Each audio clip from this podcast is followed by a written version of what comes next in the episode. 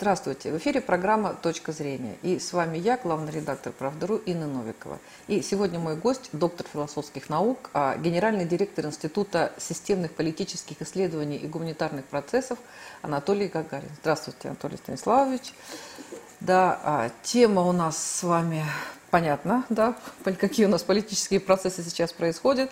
И первый мой вопрос а как вы видите, а, что произошло в России 23 января?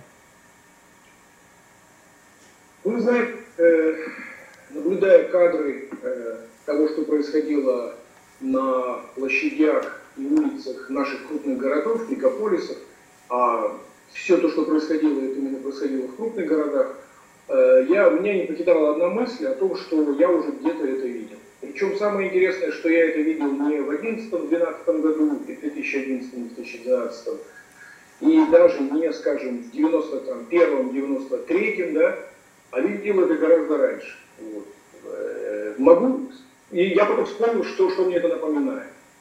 В свое время, э, где-то в году 86-м, мы посмотрели фильм, документальный фильм, который был снят в 1977 году режиссером Бато Садыковым это была курсовая работа, которую он снял в э, мастерской Эмиля Латяну на высших курсах сценаристов и режиссеров. Она называлась «Адонис 14». Это документальный фильм, 10-минутный, короткий, но в то же время гениально простой и э, обескураживающий э, и заставляющий задуматься. Это фильм о козле, который ведет стадо баранов на скотобойне. Так вот, этот самый козел, который э, идет впереди стада, сначала он как бы знакомится с этим стадом, потом ведет его по коридору, и, соответственно, приводя на скотобойню, он э, э, по коридору ведет это стадо, а сам уходит по боковому коридору, э, звеня колокольчиками, и получает свой дополнительный паек. Вот мне это все очень хорошо напомнило вот эту самую сцену. Дело в том, что э, в свое время, видимо, все мы, посмотрев этот фильм, получили хорошую прививку от подобного скажем так, подобных манипуляций. А вообще-то, большому счету, то, что произошло, это, конечно же, э, манипуляция, манипуляция общественным сознанием, прежде всего молодежью, э, которые достаточно легко поддаются подобным манипулятивным процедурам. Кстати говоря, мы похожие видели в 2011-2012 году, когда тоже определенная часть молодежи, э, купившись на определенные, скажем так, призывы, и лозунги достаточно понятные, выстроены по принципам черно-белого мышления, когда есть плохие, есть хорошие, соответственно, выходили и выражали э, свои эмоции. Э, надо сказать, что то, что произошло, это было сделано э, цинично, это было сделано технологично и экономично. Цинично, потому что э, молодежь попытались выставить в качестве счетов между э, организаторами и э, представителями силовых структур, Технологично, потому что здесь использовались в том числе и различные популярные среди молодежи э, аккаунты или э, специальные программы типа ТикТока и остальных.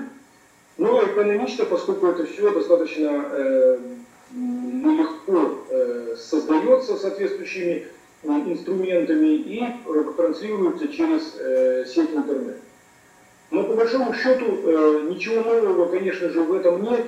Э, потому что, несмотря на все использования новых технологий, по большому счету мы видим э, манипулятивные процедуры, которые используют определенные эмоциональные состояния людей, тем более мы понимаем, что молодежь, так сказать, истосковалась по каким-то акциям, скажем так, по возможности выйти на улицу и что-то продемонстрировать, Говорить о каких-то особых идеологических установках я бы не стал, потому что если мы обратимся к социологии, мы увидим, что по большому счету э, у э, молодежи э, такая достаточно путанная система ценностей и представлений.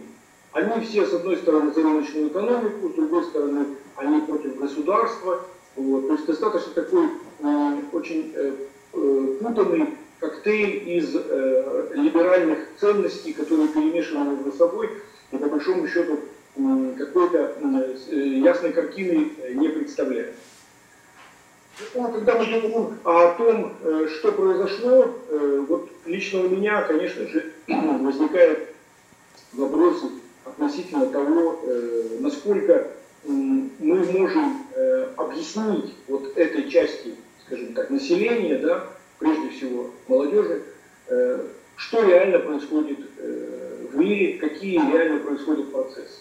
Конечно, им подсовывают определенные, скажем так, решения, которые очень, ответы, которые очень простые. Если говорить о том фильме, который якобы послужил неким триггером для того, чтобы все это было, все это произошло, ну, ничего нового в этом фильме нет, поскольку, насколько известно, этот самый, так сказать, пресловутый дворец был, так сказать, э, выброшен, информация о нем была выброшена в интернет еще в 2012 году. Другое дело, что хотелось бы, чтобы ответы на такие вот э, раздражающие какие-то эмоциональные факторы или информацию, они поступали бы гораздо быстрее. Потому что вот сейчас мы видели, что и президент выступил на эту тему, и были определенные заявления, но они были сделаны э, с э, определенным отставанием.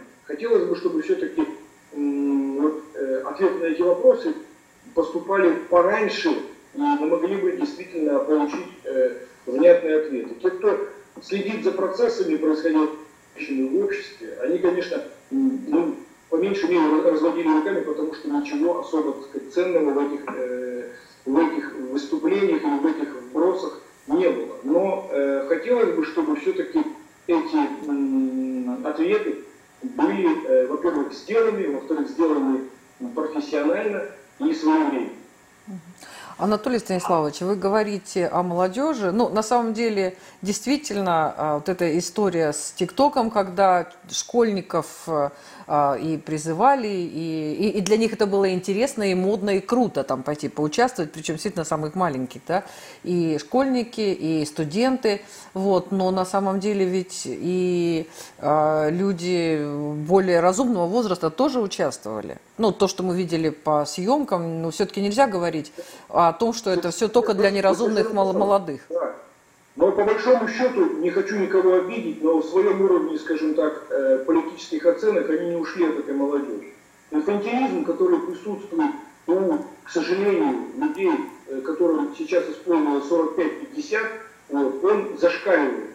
Потому что ответы, которые они дают на те вопросы, которые им задают, и та картина мира, которая складывается у них, она отличается крайней противоречивостью и хаотичностью. Там присутствуют совершенно фантастические версии и э, такие э, моменты, надерганные из самых разных источников. Поэтому для них та картинка, которую им предлагают, она оказывается наиболее убедительной. В свое время мы наблюдали и могли, так сказать, э, посмотреть там, по историческим материалам, как манипулируются э, люди.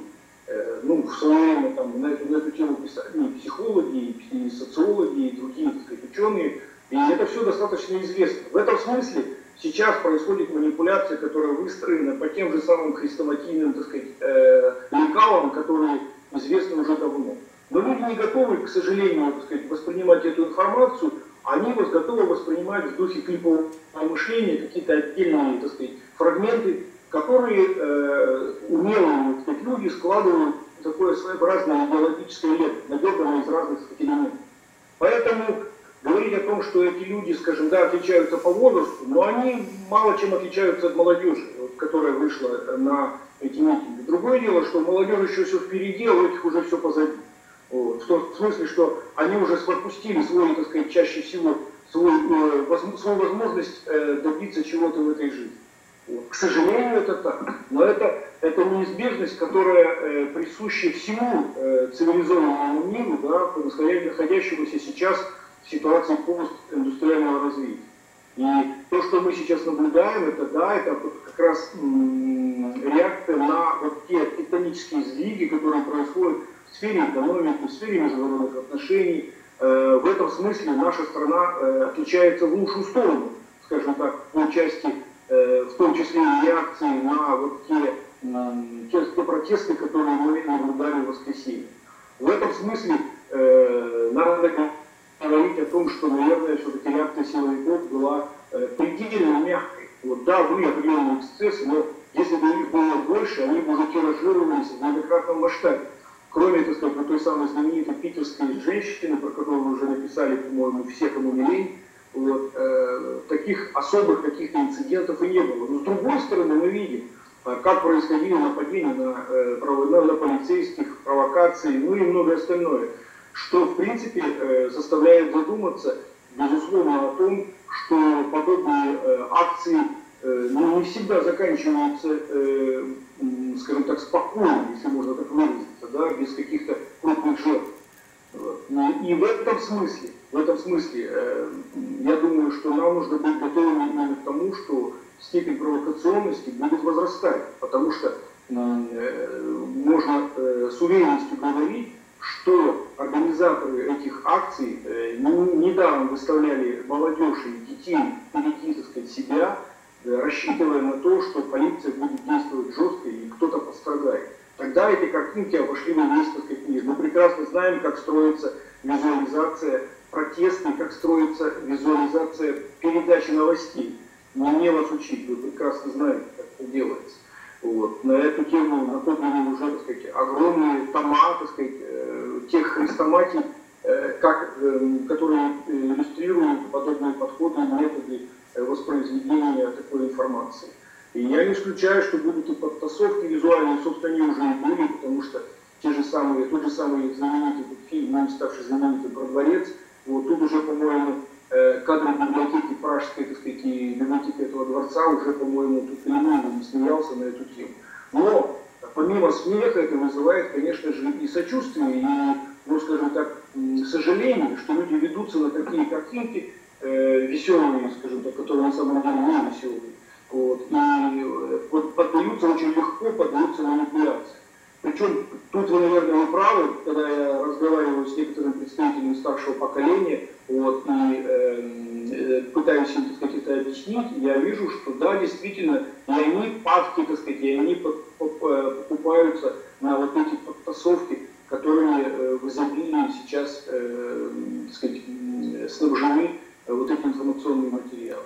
Поэтому я думаю, что есть смысл действительно быть готовым к этому и понимать, что э, вот эта волна про провокации, волна, так сказать, подтасовок и манипуляций будет гораздо больше. Тем более, что у нас предстоят выборы в Государственную Думу, в отдельных регионах загадания собрания. Ну а, так сказать, все это, конечно же, подготовка к выборам президента, безусловно.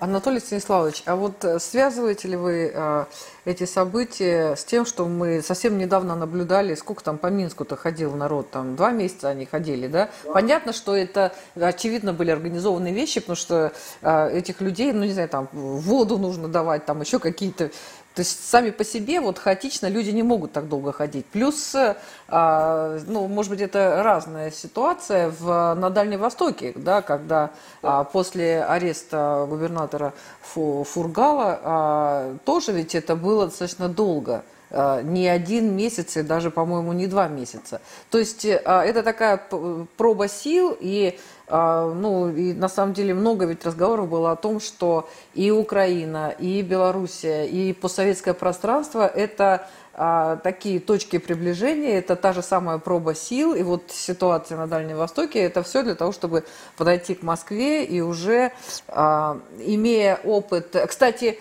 а, я недавно, буквально вчера видела, когда молодые люди из Украины а, рассказывали нашим школьникам, как а, правильно участвовать в протесте. Причем говорили все на чистом русском языке, вы не поверите. Да. Вот, да, но, а, то есть, что это все, я к чему говорю, что это все, к сожалению, звенья одной цепи. Вот, похоже ну, на то. Безусловно, это, это звенья одной цепи, они, во-первых, э, сразу, так сказать, проявляют, появляются зачинщиками и участниками этого процесса. Второе, видны сразу э, лекала, по которым это выстроено, поскольку, по большому счету, сценарий один и тот же. Инструменты одни и те же, технологии, да, одни и те же, с какими-то определенными элементами. Это все, что называется так называемые цветные революции, все сценарии, они уже давно обкатаны на некоторых странах, к сожалению.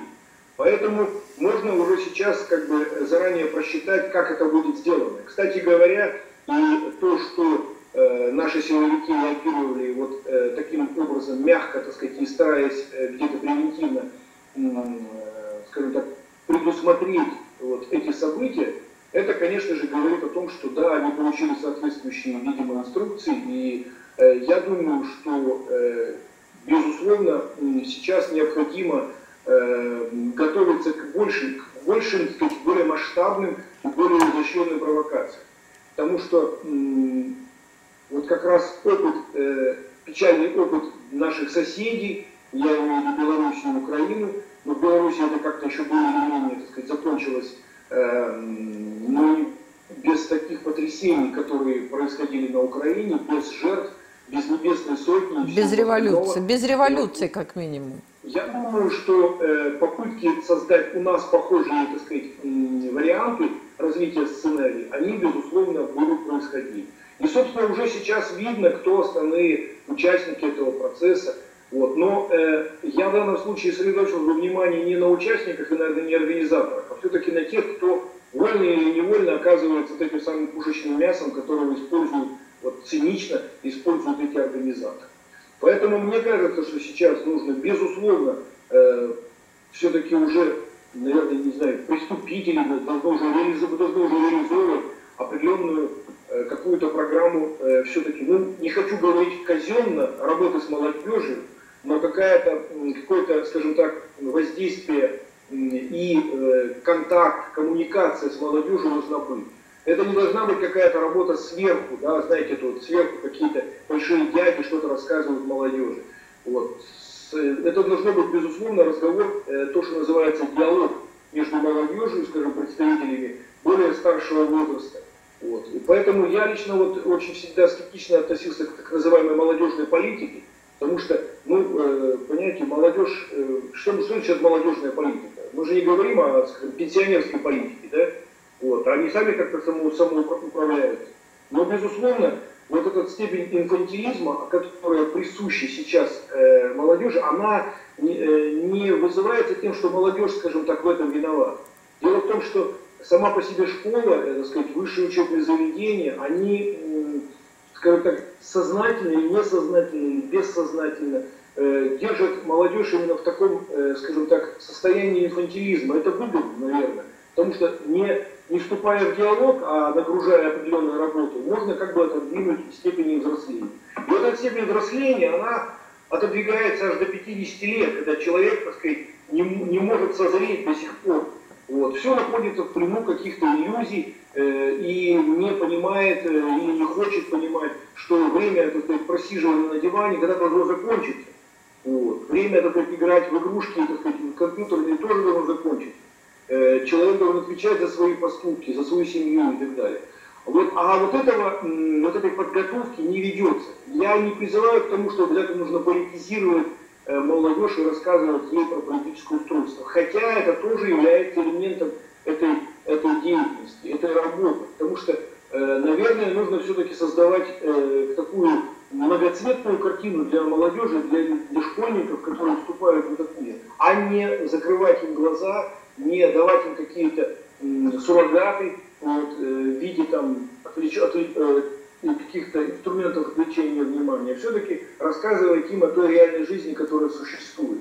И тогда у них не будет такого разочарования, тогда у них не будет тех, э, скажем так, крушения тех, тех так сказать, мечтаний, надежд, которыми они э, до сих пор, наверное, так сказать, обуревают. Угу.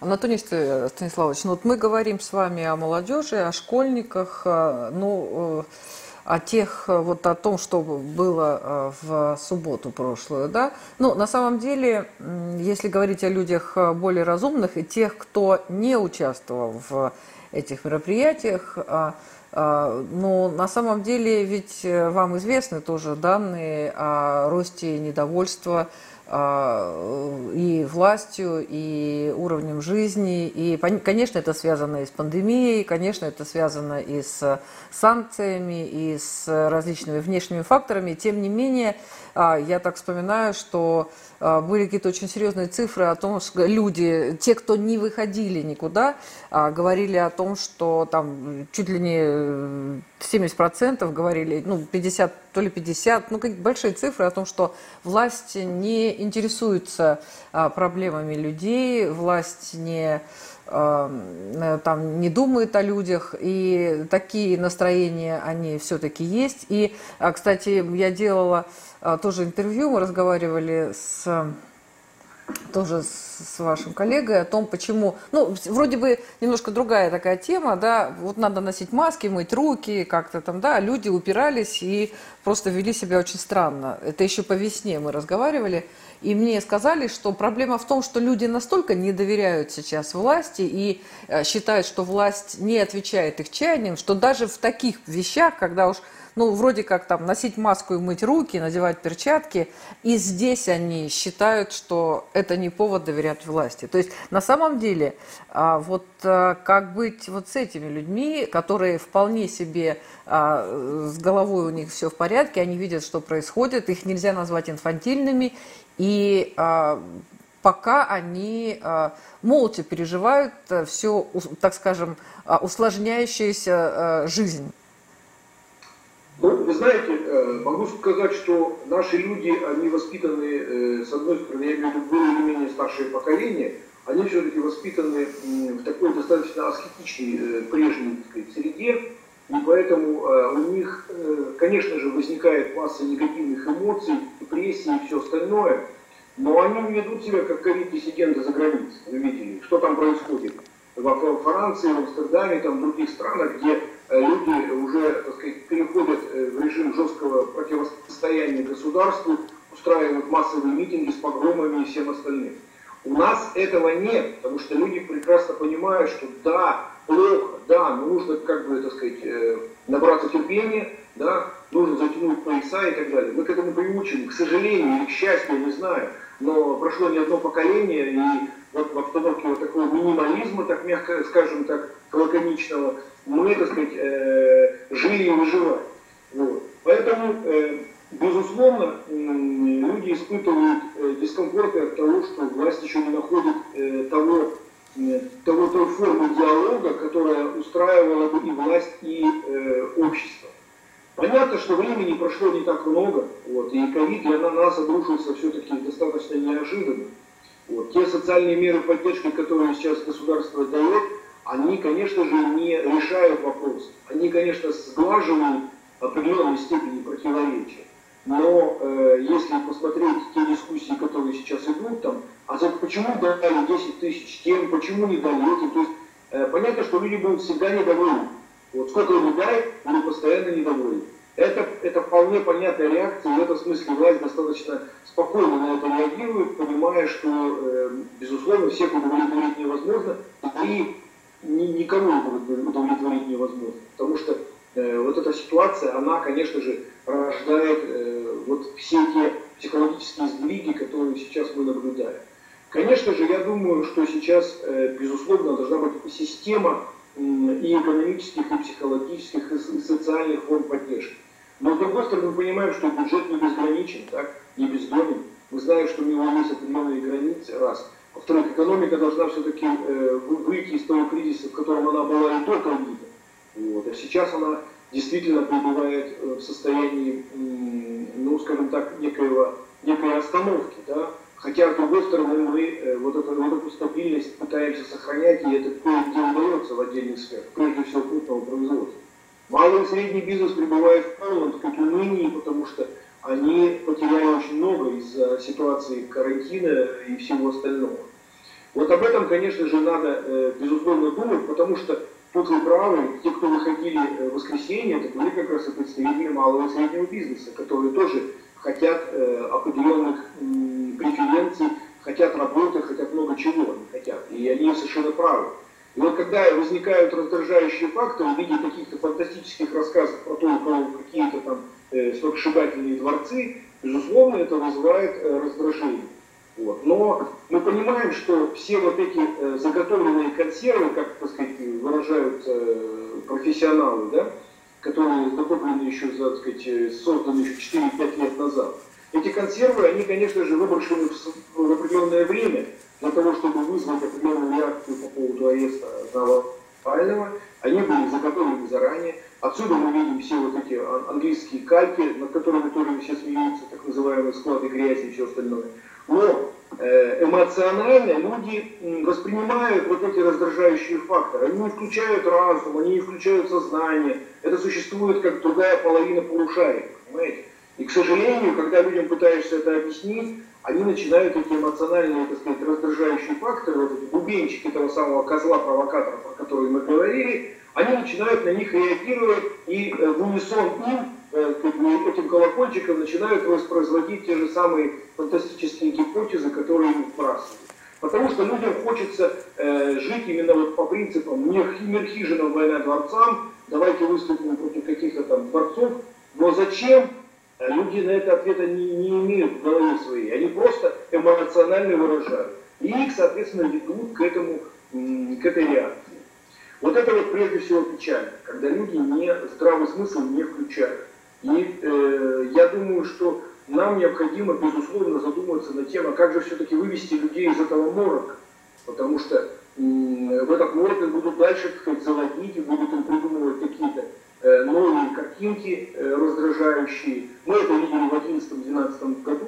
Как только закончились выборы, все, картинки исчезли из интернета. Ни мемов там нет, ни там других каких-то раздражающих картинок. А, но это говорит о том, что, во-первых, понятно, что здесь мы имеем дело с подготовленным информационным, так сказать, потоком, потоками, вот. Сейчас мы будем это наблюдать в еще большем количестве, в еще более изощренных вариантах. И мы уже видим, что начинают просыпаться некоторые спящие группы в социальных сетях, которые раньше постили котиков, так сказать, и каких-нибудь там э, кактусы, а теперь они уже э, включились в политическую борьбу. И это будет происходить буквально вот э, в ближайшее время нарастающими темпами.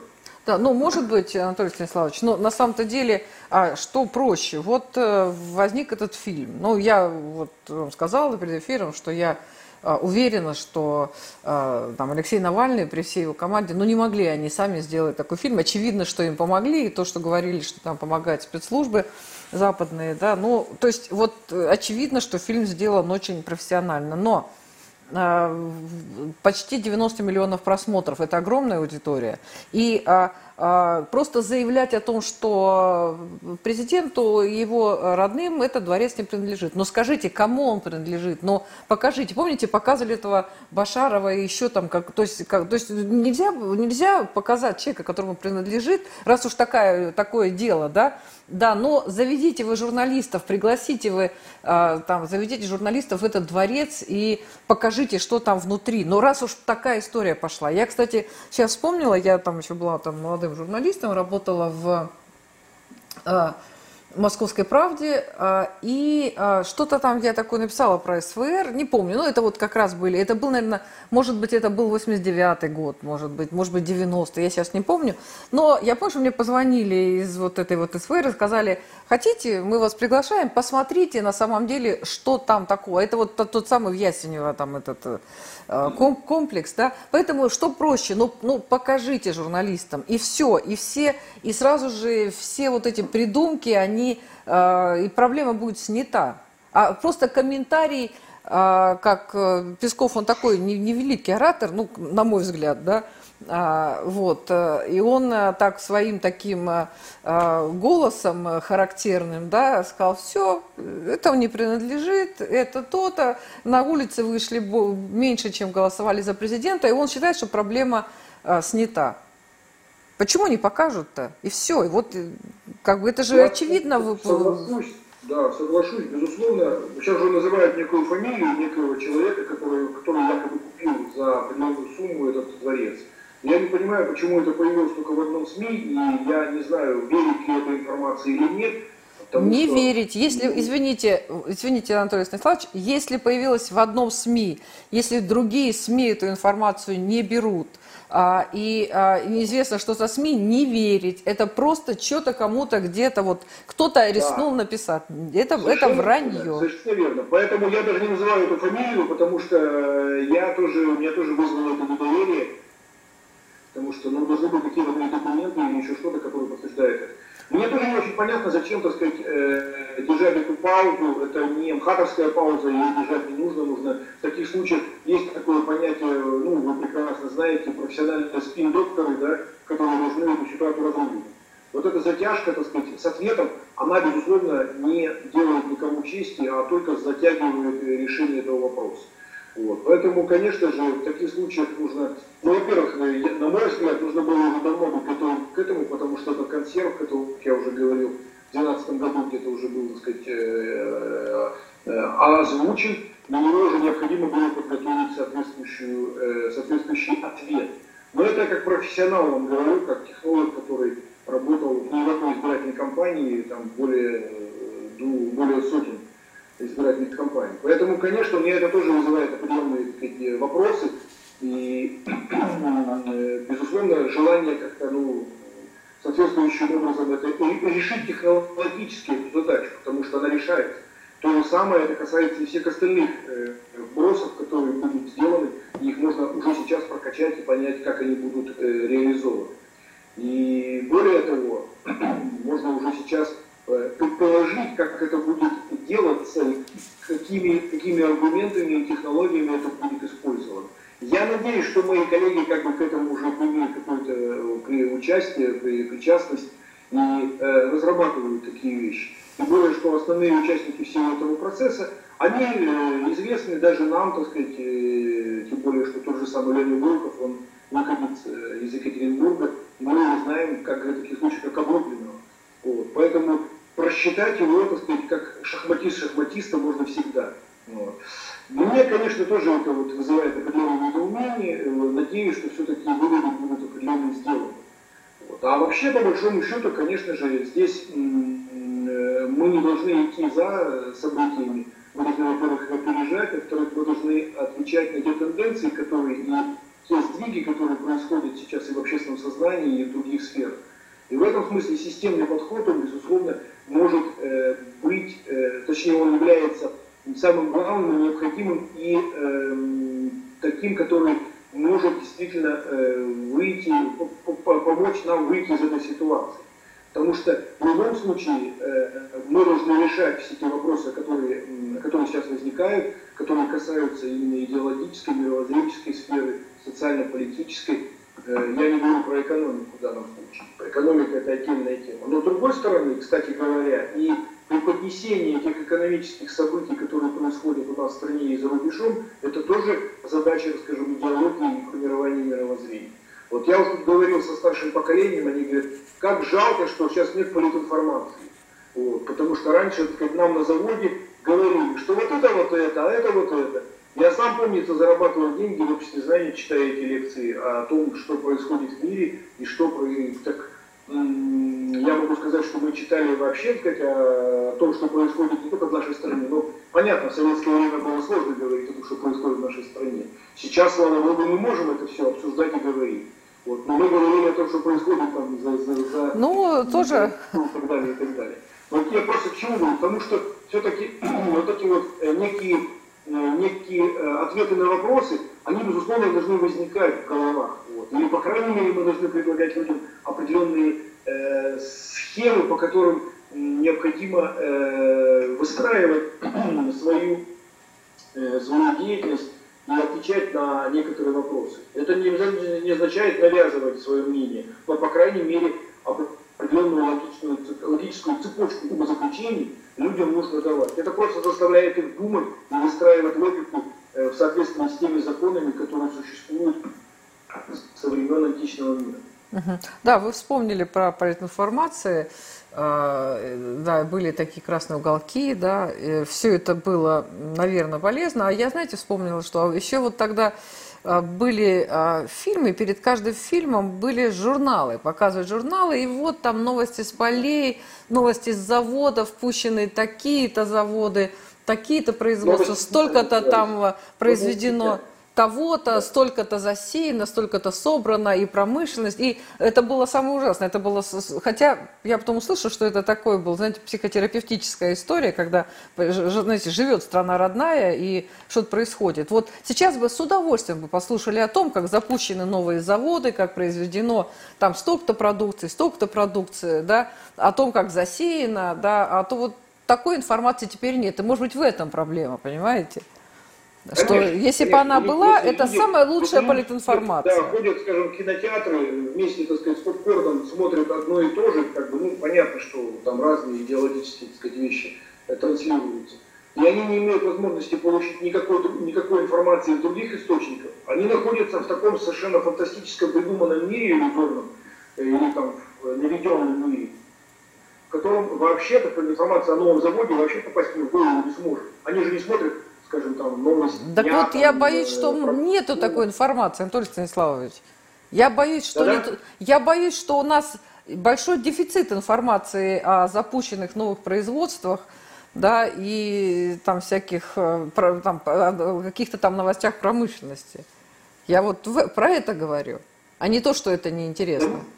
Вы знаете, я работаю в сфере, как раз, э, которая связана параллельно еще, помимо всех, всей, всей другой деятельности, которая связана как раз э, с инвестиционными процессами и экономическими процессами у нас в регионе. Я достаточно много информации имею о том, какие новые заводы создают. Вот буквально там в воскресенье открывался, в понедельник, точнее, открывался новый завод у нас, так сказать, в Свердловской области. Завод, завод э, железнодорожных колес. Э, одних только один только вложение евро составляет 16 миллиардов рублей. Вот, это хорошие деньги. Да, это И хорошая это вот как раз новый завод. Но об этом вряд ли кто знает, вот, э, хотя бы об этом пишут и так далее. Но вот та молодежь, которая выходила, спроси ее, я думаю, что там, э, наверное, может быть, полтора земляков знает об этом. Вот, потому что это, ну, как бы так, не такая интересная информация, или, может быть, ее не так интересно преподают. Или, может быть, не так, так сказать, выстроена система ценностей. Потому что вот я посмотрел только что э, социологические исследования в прошлом году проводили по поводу новой протестной молодежи. Вот. Я говорил о каше в голове, которая у них есть. С одной стороны, они за рыночную экономику, с другой стороны, они не отстаивают все государства. И государство должно быть, там 2% сказали о том, что должно быть сильное государство.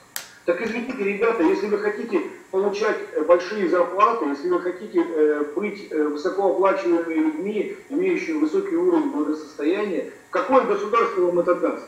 Вот. Это раз. Во-вторых, а не, не получится ли так, что не имея сильного государства, завтра вы будете служить другому государству? Понимаете? Вот эта каша в голове, вот эти ценности, которые являются в большей степени, я называю это смузи ценности, вот, э, они как раз, они как раз эм, э, мешают людям воспринять истинную картину мира. Там, где все-таки мир строится на производстве, на каких-то крупных э, производственных процессах, благодаря которым мы можем существовать, и благодаря которому, кстати, мегаполисы существуют. Э, Именно те мегаполисы, которые не имеют крупного производства, а имеют ну, так сказать, э, другие маленькие города, где расположены эти заводы. А крупные мегаполисы в большей степени занимаются сферой услуг, культуры, так образования и всего остального, которое, по большому счету, мы прекрасно это знаем, живет как базис за счет надстройки. Помните еще, наверное, это, да? Вот. Поэтому вот эта искаженная картина мира, я считаю, безусловно, должна как-то все-таки аккуратно, бережно, но, по крайней мере, э, переворачиваться все-таки, вот становиться на ноги. Людям нужно объяснять вообще, как я люблю очень цитировать э, Остапа Бендера, который говорил, чтобы не получилось, как у слушательницы э, консерватории, которая думает, что творог добывают из варенья. Вот, вот, вот это вот, к сожалению, вот у тех, кто выходил, они думают, что именно так, что вот творог добывают из вареника. И все, что производится у нас, это производится модными, э, прихипованными сыроварами, которые вот мелькают, так сказать, из одного тиктока в другой. Понимаете? На самом деле все это ведь не так. Но эта картинка, она красивая, она нужная, она такая мягкая, вот, пушистая. Вот, и она воспринимается, она транслируется, к сожалению. Да, спасибо вам большое. Но на самом деле, э, судя по тому, что э, опять объявлено, что все эти мероприятия будут продолжаться, ну, будем наблюдать, смотреть, что происходит, да, и дай бог нам все-таки, чтобы а, к этому? вс- Да, всё это-. Да. Да, и дай бог э, и адекватно на все это реагировать, да, и мы пережили 90-е годы, я уж тоже говорила о том, что думали, что все будет, вот все хорошее останется, а мы чуть-чуть э, улучшим э, то, что нам не нравится. Э, А потом оказалось, что в итоге сначала нужно, э, да, вот сначала все разрушили до основания, да, там потеряли огромную страну, да, а потом уже что построили, то построили. Из того, что было, то и слепили. И теперь вот так и живем. Ну, э, поживем, увидим. Время у нас, да, интересное, да, и будем надеяться на лучшее. Да, спасибо вам большое. Спасибо. Это была программа «Точка зрения». И наш гость, а, доктор философских наук, генеральный директор Института системных политических исследований и гуманитарных процессов Анатолий Гагарин. Спасибо, Анатолий Станиславович. Спасибо. Спасибо.